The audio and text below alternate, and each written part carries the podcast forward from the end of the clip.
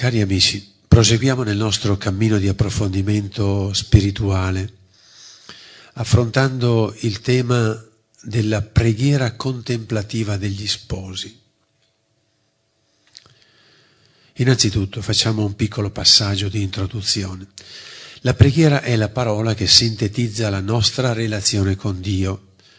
Come tra le braccia dei nostri genitori abbiamo imparato a dire papà, mamma, e nel chiamarli abbiamo anche imparato a riconoscerne la voce, a scoprire il, comp- il comporsi delle parole e dei significati, così è per la preghiera. Ci è stato insegnato in qualche circostanza della vita a pensare ad un altro, ad un altro che non si vede, che non si tocca, e a chiamarlo Padre, o a riconoscere nel crocefisso la persona di Gesù. Così abbiamo imparato da piccolini a mandare i bacini a Gesù in ogni caso l'abbiamo riconosciuto come persona e così gradualmente con l'aiuto di chi ci stava vicino abbiamo iniziato a riconoscere che c'è qualcuno che non conosciamo bene che può ascoltarci. Così è stata formata la nostra relazione con Dio, che ha avuto gradualmente l'abitudine, l'impronta ad essere usata quando si raggiungono dei limiti, dei bisogni.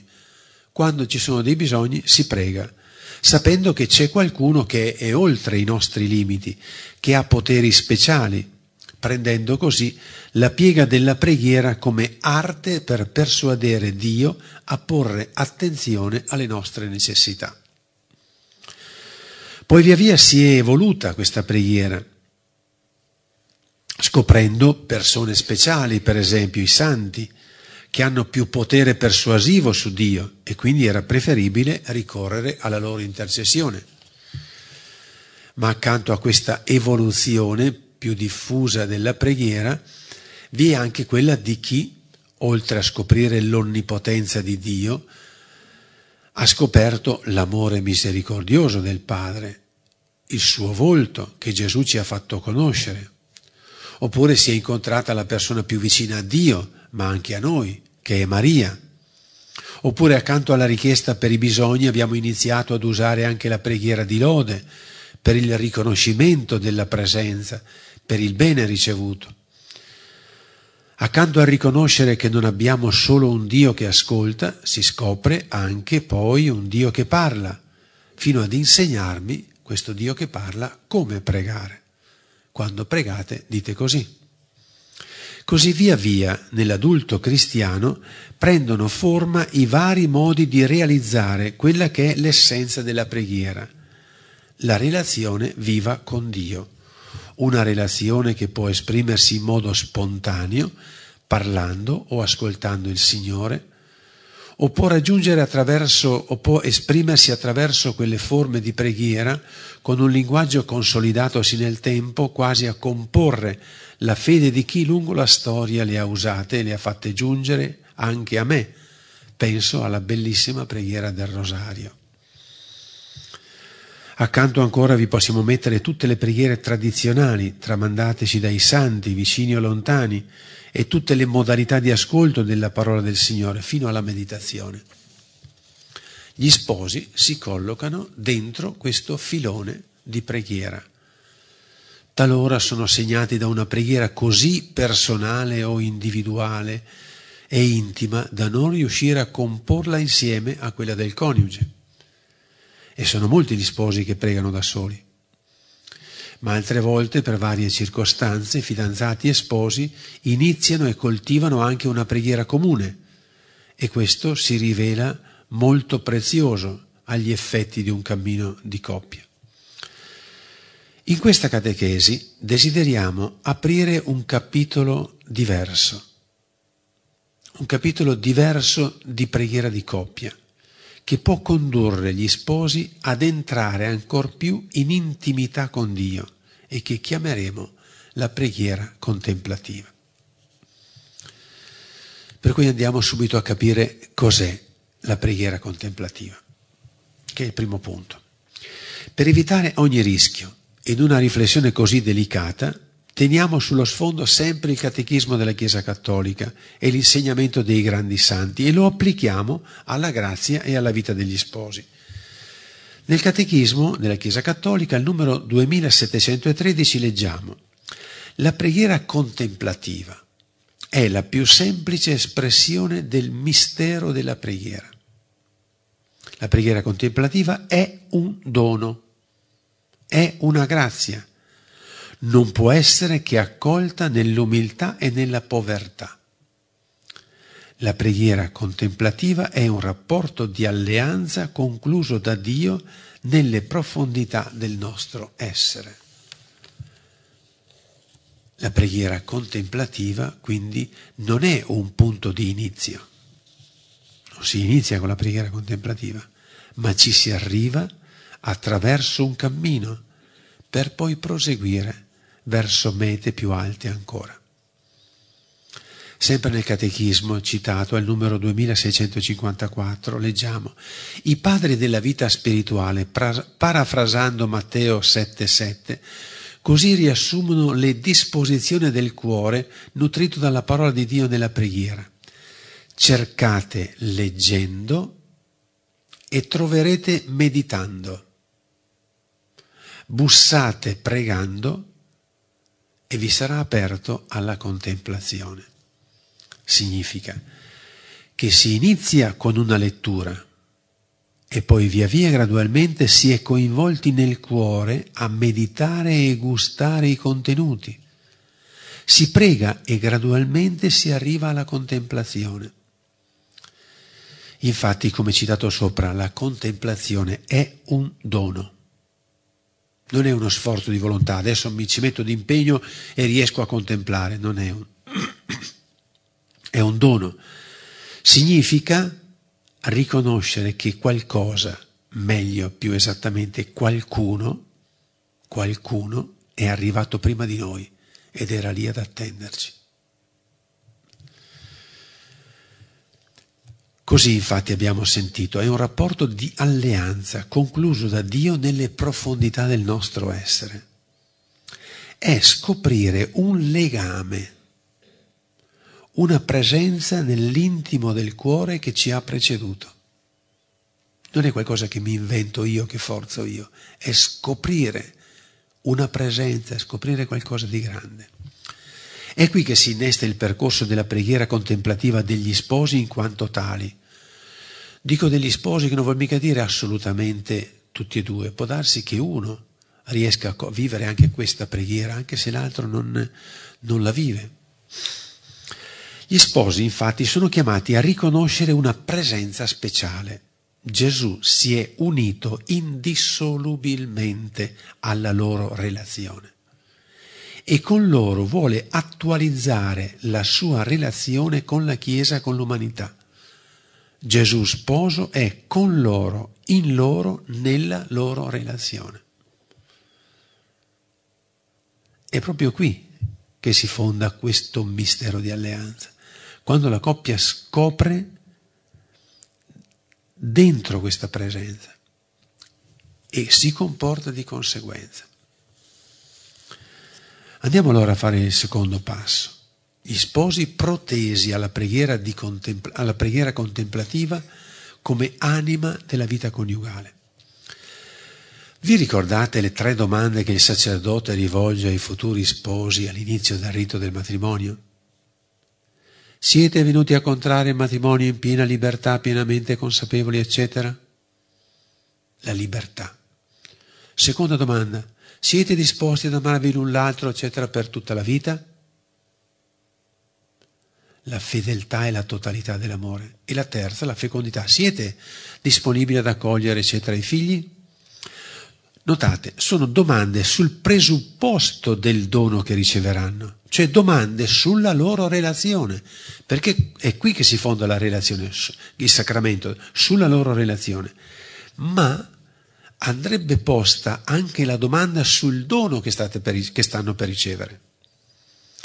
Ad essere più completi, a chi viene a sposarsi in chiesa dovremmo chiedere, siete disposti ad accogliere Gesù Cristo come lo sposo sempre presente con il quale costruire la vostra vita di coppia per amarvi tra voi e amare il mondo e la chiesa come lui lo ha amato e lo sta amando?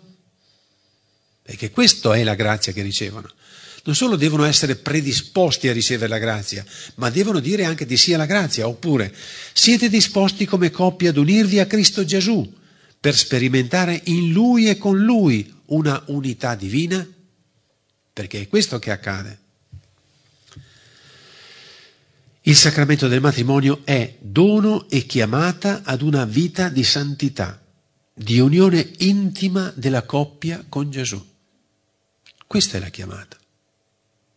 Anche una coppia di sposi che vuole sposarsi bene, in municipio, in comune, civilmente, logicamente dovrebbero essere liberi, amarsi di fedeltà reciproca e aperti alla fecondità, una buona coppia. La domanda va posta sul di più che nel sacramento del matrimonio accade, che è proprio questa presenza di Gesù che si vincola, costituisce un'alleanza con gli sposi.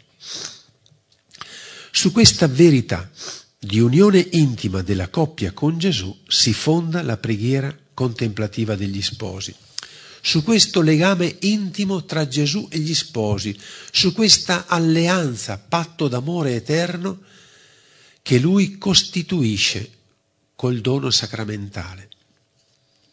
La preghiera contemplativa è il modo più alto ed esplicito con cui gli sposi vivono, godono, celebrano questa alleanza. La preghiera contemplativa è il modo più alto ed esplicito con cui gli sposi vivono, godono, celebrano questa alleanza. È fermarsi e stare con lo sposo Gesù. È il vertice della vita di unità. È l'incontro dell'amore Gesù con l'amore dei due. Santa Teresa dice che la preghiera contemplativa è un intimo rapporto di amore nel quale ci si intrattiene da soli con la persona amata. Per dirla con un esempio di vita di coppia, la preghiera contemplativa sta alla vita spirituale della coppia di sposi come l'atto dell'intimità, l'atto unitivo sta alla vita umana degli sposi. Che ne diresti di una coppia di sposi che sa fare grandi conversazioni tra marito e moglie, si raccontano tutto, fanno iniziative insieme, ma non hanno mai momenti di intimità? Che ne dite di una coppia cristiana di sposi che pregano Gesù, parlano con Lui, ascoltano la sua parola, lo chiamano, lo cantano, ma non si fermano mai per stare con lui, per godere della sua presenza, per offrirgli il calore del proprio amore di coppia e godere del suo calore di amore. Penso che questo vi ha fatto capire, intravedere che cos'è la preghiera contemplativa. Cioè il fermarsi con Gesù come coppia ed essere lì ad amarlo per amarlo ad accogliere l'amore perché è amore, a dire l'amore perché è amore. Da qui capite che sacramento del matrimonio significa una chiamata straordinaria a vivere con Gesù sposo e in Gesù. Capite che è una chiamata alla santità. Torno a ripetervi il parallelo perché secondo me vi fa capire. Una coppia può avere grandissima intesa di ideali, di hobby, di interessi, di studi, una bella intesa di dialogo, però non vivono mai l'amore e l'intimità. Manca qualcosa. Non gustano, non vivono fino in fondo la loro vita di amore. Così nella vita spirituale. Noi possiamo parlare con Gesù, ascoltare la parola, però quando la coppia non si ferma mai a dire, a gustare l'amore di Gesù. Quindi la coppia è chiamata a questi vertici di amore intimo con il Signore. Ecco perché è una chiamata straordinaria alla santità, all'intimità con Dio, con Gesù. Il sacramento del matrimonio coincide con chiamata alla santità. Guardiamo insieme i passaggi per una via di preghiera contemplativa degli sposi. Il primo passaggio. Come entrare nella preghiera contemplativa? Cercare con il cuore. Cercare con il cuore. Nel Cantico dei Cantici, al capitolo 3, versetto 2, leggiamo mi alzerò e farò il giro della città per le strade e per le piazze. Voglio cercare l'amato del mio cuore. L'orazione cerca l'amore dell'anima, cerca l'amato. È Gesù, è in lui il Padre, egli è cercato perché il desiderio è sempre l'inizio dell'amore ed è cercato nella fede pura, quella fede che ci fa, che ci fa conoscere da Lui e vive, ci fa nascere da Lui e vivere in Lui. È il desiderio che scatta quando insorgono nel cuore spontaneamente o si individuano volutamente i motivi per i quali l'amato è da desiderare, da incontrare, da cercare per stare con lui. Pensate alla vita di coppia, che questa secondo me è il parametro più bello per riuscire a entrare nella via contemplativa. Tant'è che nelle più alte vette della vita spirituale contemplativa vengono chiamate nozze mistiche. Quindi se voi prendete come parametro, come sistema di misura la vostra vita di coppia, capite anche quale e come deve essere il rapporto della coppia con Gesù. Nella vita di coppia cos'è che fa scattare il desiderio, il desiderio di vedere la persona amata. Quando ripenso al suo viso, ai suoi occhi, ripenso ai suoi gesti, alla sua dolcezza, alla sua tenerezza, mi nasce dentro il desiderio, il desiderio di cercarlo, di incontrarlo, di sentirlo per, tele, per telefono. Così è nella coppia con Gesù. Quando ambedue o uno dei due sposi individua e ricorda uno dei tanti motivi di incontro d'amore con Gesù. Allora scatta il desiderio della coppia di avere intimità con Gesù. Il desiderio dello stare. Pensiamo alla decisione di Gesù di unirsi a noi due come coppia. Ci si pensa poco, ecco perché la contemplazione è lontana. Ma avete mai pensato al desiderio di Gesù di stare unito a voi, di unirsi a voi? Non solo vi ha unito in matrimonio, si è unito nel vostro matrimonio. L'ha desiderato, l'ha vissuto. Gesù non disdegna la vostra casa, la vostra umanità. Qualche volta vi disprezzate reciprocamente, ma lui non ha mai disprezzato la vostra umanità anzi abita con voi, abita in voi, abita nella vostra relazione, anche se qualche volta è sgangherata. Vi offre costantemente vino nuovo e il suo vino è la sua, è la sua intensità di amore. Se poi pensiamo a come lui ha escogitato di unirsi ancor più a voi e tra di voi mediante il suo corpo nell'Eucarestia. Perché l'Eucarestia supera anche tutte le dimensioni della contemplazione. L'Eucarestia è il vertice, non so come dire, contemplativo di Dio. Dio che nei confronti della sua creatura la ama e si abbassa fino a vertici infiniti d'amore quello di essere ostia data per amore, corpo dato per amore, sapendo di costruire tra di voi una unità straordinaria nel suo corpo che è l'Eucarestia, sapendo di stabilire con voi come coppia attraverso l'Eucarestia una unione straordinaria. Oppure pensiamo a qualche volto d'amore che ci è presentato nei Vangeli o nel Cantico dei Cantici, dove è lui che dice alla coppia, alzati amica mia, mia bella, e vieni. Oppure pensiamo al dono del suo spirito per farci vivere totalmente di lui. Oppure pensate al come vi vuole condurre nella casa che ha preparato per voi in paradiso. Pensate al significato della casa che ha per una coppia e pensate a Gesù che dice dove sono io, là voglio che sia anche il mio servo. Andremo ad abitare insieme.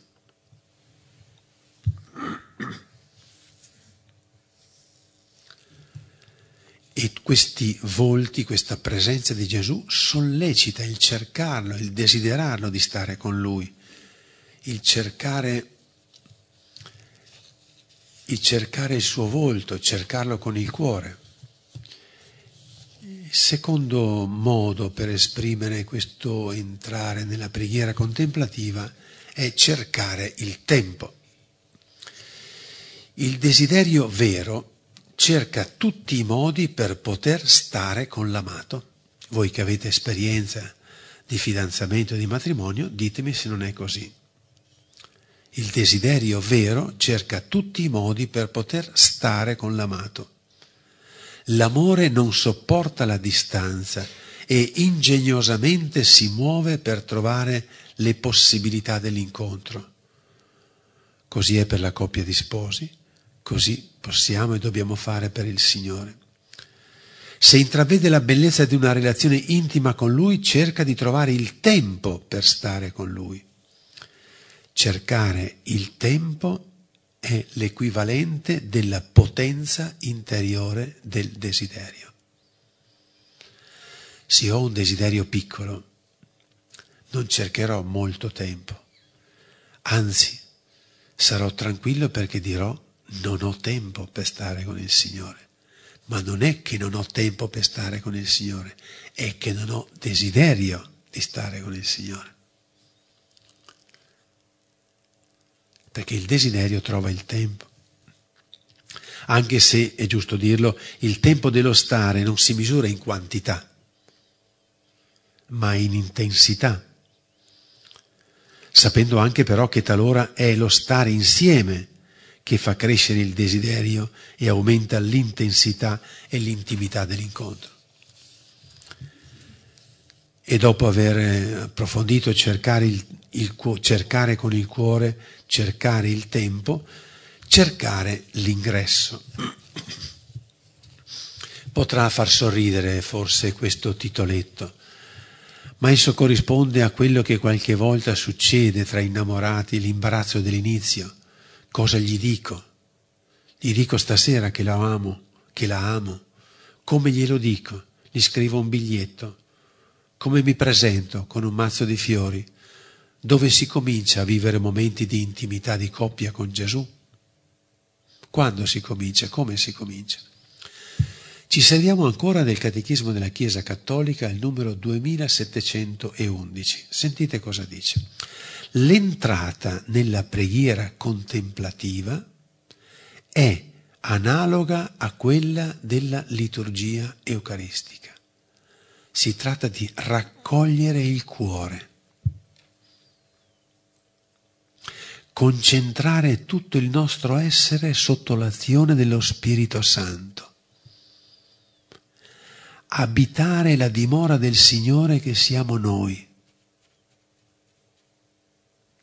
Ridestare la fede per essere alla presenza di colui che ci attende, far cadere le maschere e rivolgere il nostro cuore verso il Signore che ci ama, al fine di consegnare a Lui come un'offerta, consegnarci a Lui come un'offerta da purificare e trasformare.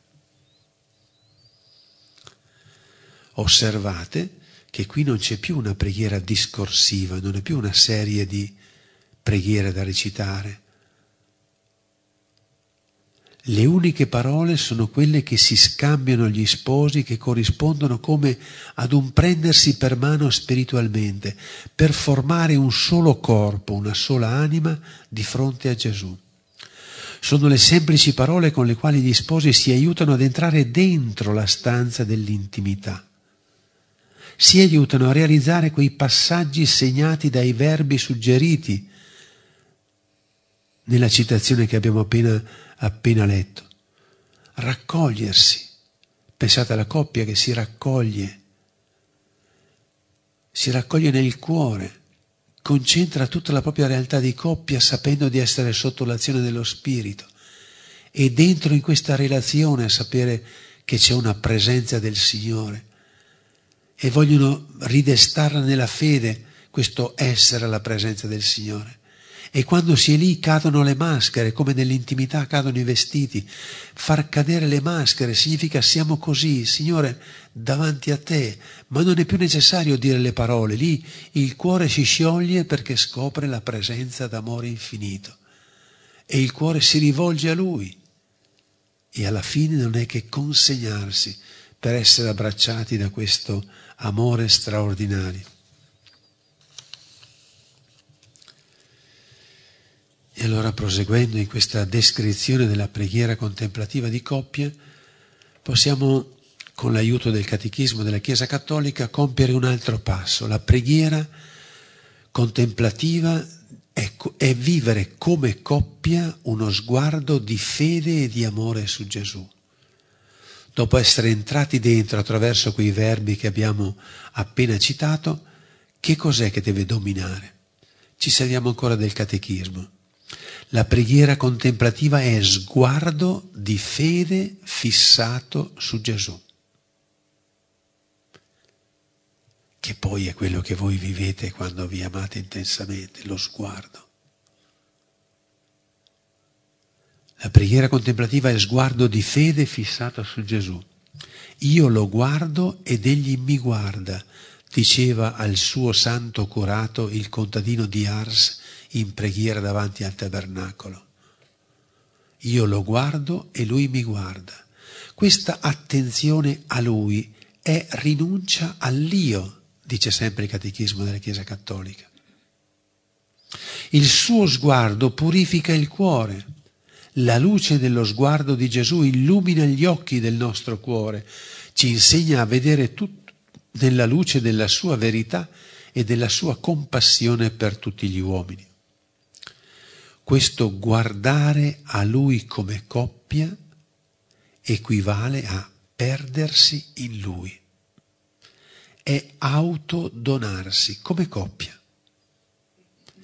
È per così dire una rinuncia all'io di coppia per essere un noi con Gesù come quando nella intimità della relazione, del dialogo, del gusto dello stare insieme di coppia c'è lo stato d'animo di lei di perdere totalmente il proprio io in lui, di perdere totalmente il proprio io in lei, questo perdere il proprio io per andare a costruire un noi, in questo caso la coppia davanti a Gesù, in questo sguardo fisso su Gesù, rinuncia all'io di coppia per essere un noi con Gesù non più un noi due e basta, ma sol- la solidità di un noi fatto con Lui. La coppia che non si accontenta più di un noi fatto da noi due, ma un noi che strutturalmente comprende Gesù. Il lasciarsi guardare dallo sguardo d'amore di Gesù significa lasciarsi purificare ancor più, facendo cadere altri diaframmi e iniziare a vedere che con il suo sguardo e a vedere le cose con il suo sguardo, perché il noi è con Gesù. Questa preghiera contemplativa, nella quale la coppia vive questo guardare Gesù con amore, non può che avvenire nel silenzio.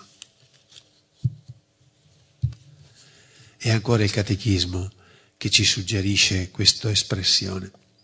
La contemplazione è silenzio, simbolo del mondo futuro, oppure, come lo chiama San Giovanni della Croce, simbolo, scusate, silenzioso amore. La contemplazione è silenzioso amore.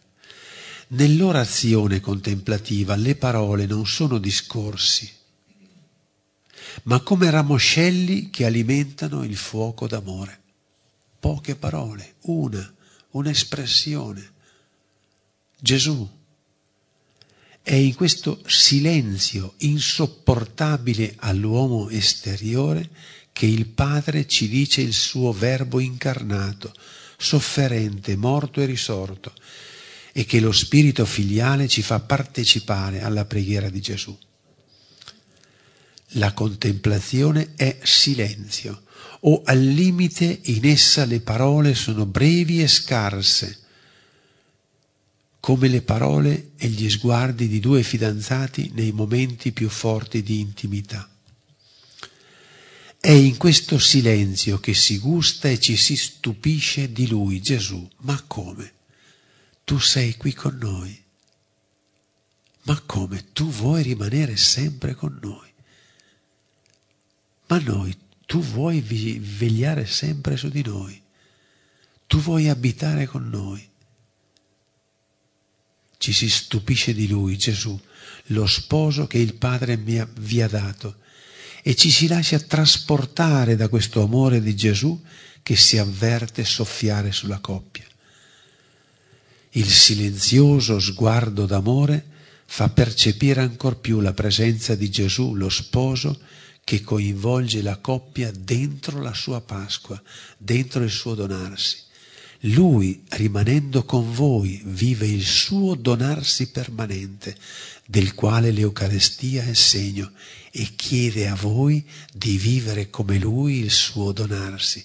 Vuole farvi Pasqua come Lui, donati come Lui, ostia come Lui. Fa crescere ancor più l'unità di anima tra i coniugi e li proietta già nella luce del definitivo, dove questo amore troverà il suo compimento. Ci sono molti dipinti nelle nostre chiese dove si può ammirare un santo o l'altro in atteggiamento di contemplazione del crocifisso o dell'Eucarestia. Ne avrete visto anche voi no? in giro per le chiese, quadri dove c'è un santo o l'altro che tiene il crocifisso in mano, oppure un santo inginocchiato davanti al crocifisso, tutto preso da questa contemplazione. Immagino una coppia di sposi che nel suo percorso di crescita spirituale vive momenti, tempi brevi o prolungati insieme con uno sguardo silenzioso d'amore davanti a un crocefisso o davanti a un'icona di Gesù.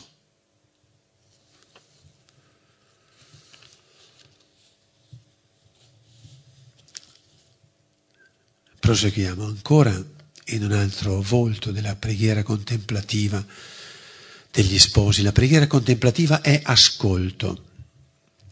Nella preghiera contemplativa gli sposi scoprono di essere amati come tali da un infinito amore e si lasciano pervadere da questo amore, danno spazio all'iniziativa di Gesù, danno spazio all'iniziativa di Gesù che li vuole unire a sé e intrattiene con essi ed essi con lui una relazione che li colloca oltre i discorsi, ma diventa comunione d'amore.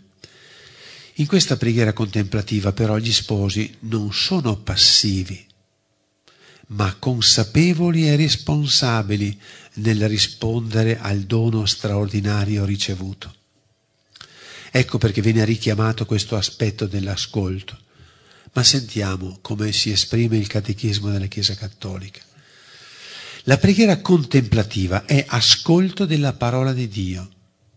Lungi dall'essere passivo, questo ascolto si identifica con l'obbedienza della fede incondizionata, della fede incondizionata accoglienza del servo e adesione piena di amore del figlio partecipa al sì del figlio fatto servo e al fiat della sua umile serva.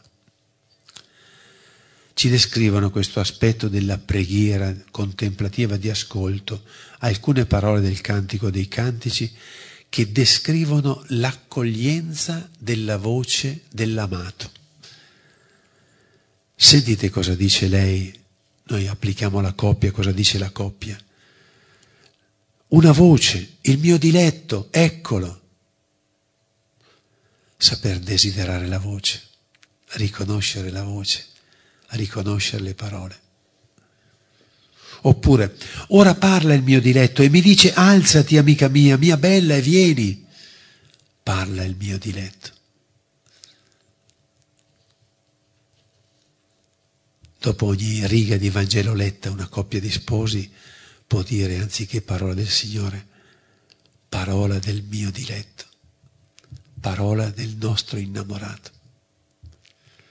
E lui, Gesù, che dice alla sposa, in questo caso la coppia sposa, fammi sentire la tua voce, perché la tua voce è soave.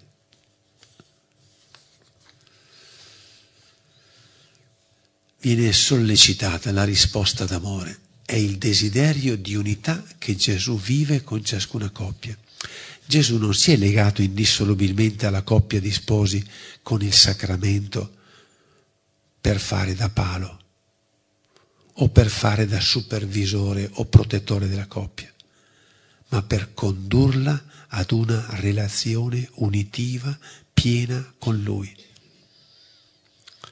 Preparazione e anticipo dell'unione definitiva. Cioè perché Gesù con il sacramento del matrimonio si è legato a voi sposi?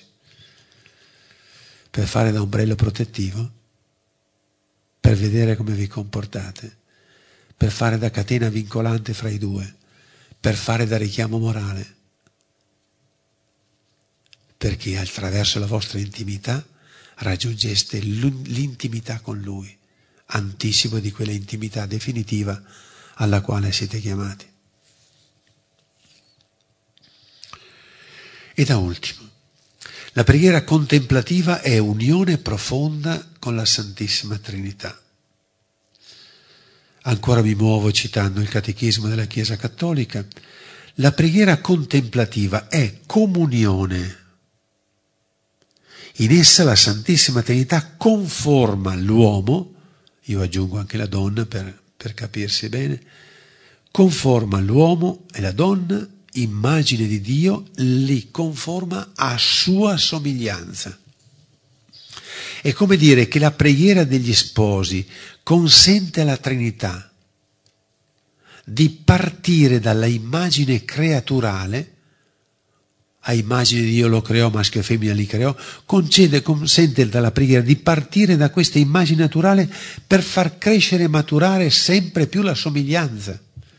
Cioè nel pregare, nella preghiera contemplativa, in questa immedesimazione dentro il mistero di Gesù, in questo amore infinito con il quale lui si è legato nella forza dello Spirito Santo, consente del passare da quell'essere immagine creaturale, immagine dell'inizio, a diventare sempre più somiglianti a Dio.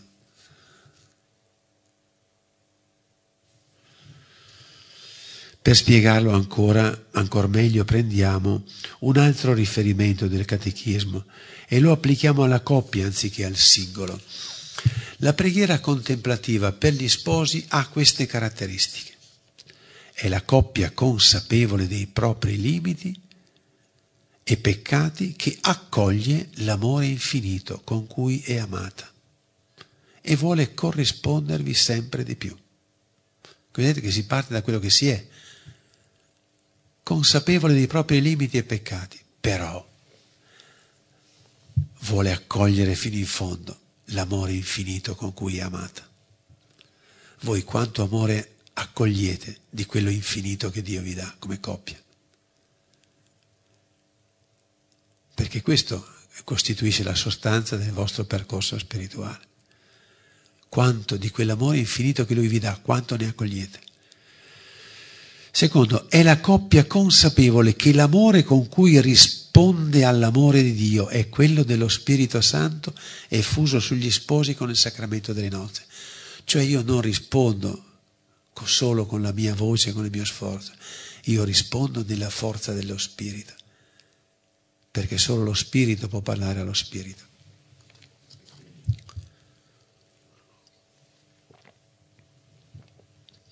È la coppia che si affida e abbandona sempre più all'amore del Padre dentro, attraverso una unione sempre più profonda con Gesù sposo, suo figlio diletto. Ripartiamo da quest'ultima affermazione. Lasciare sempre più spazio con la forza dello Spirito Santo all'unità con Gesù sposo. Proprio lasciargli spazio fino ad identificarsi con la sua preghiera, con la sua missione. Per concludere, applichiamo alla coppia ciò che Giovanni Paolo II dice del singolo cristiano in nuovo millennio in Eunte. La preghiera conduce gli sposi ad un vero e proprio dialogo di amore, fino a renderli totalmente posseduti dall'amato divino vibranti al tocco dello Spirito, filialmente abbandonati nel cuore del Padre. Si fa allora l'esperienza viva della promessa di Cristo. Chi mi ama sarà amato dal Padre mio e anch'io lo amerò e mi manifesterò a Lui. A chi mi ama mi manifesterò. Si tratta di un cammino, è sempre Giovanni Paolo II che parla, si tratta di un cammino interamente sostenuto dalla grazia, che chiede tuttavia forte impegno spirituale e conosce anche dolorose purificazioni, la notte oscura, ma approda in diverse forme possibili all'indicibile gioia vissuta dai mistici come unione sponsale. Che il Signore aiuti gli sposi a cercare questa strada della preghiera contemplativa. Anzi, io sono certo che lo Spirito Santo è già all'opera e forse già molte coppie stanno vivendo queste dimensioni spirituali profonde. Per cui sarei contento di ricevere qualche conferma dal vissuto degli sposi che questa non solo è la strada possibile, ma questa è la strada attraverso la quale Gesù sposo conduce le coppie di sposi alle vette più alte della preghiera. Chi ne facesse esperienza profonda, se vuole, può comunicarmelo sul sito, sull'indirizzo personale renzo.bonetti chiocciolaalice.it proprio per andare a confermare. Io vi ho detto queste cose attraverso lo studio, la riflessione e quel contatto che riesco ad avere con tante coppie. Ma certamente al di là della mia riflessione, penso che i doni dello Spirito non solo aiutano qualcuno ad approfondirli, ma c'è chi li sta vivendo. Chiediamo allo Spirito di allargare sempre di più il numero delle coppie di sposi che vivono queste dolcezze così intime e profonde dell'amore, dell'unione con Gesù, al punto da essere nel mondo segno dell'amore di Dio. Perché quando una coppia di sposi vive questa intensità di preghiera, ciò che si vede umanamente di quella coppia di sposi è certamente un volto d'amore, un volto divino, un volto piacevole, una bellezza divina che si può contemplare qui sulla terra, in attesa della nostra contemplazione divina di tutti i santi sposi che hanno accolto questo dono del Signore in cielo.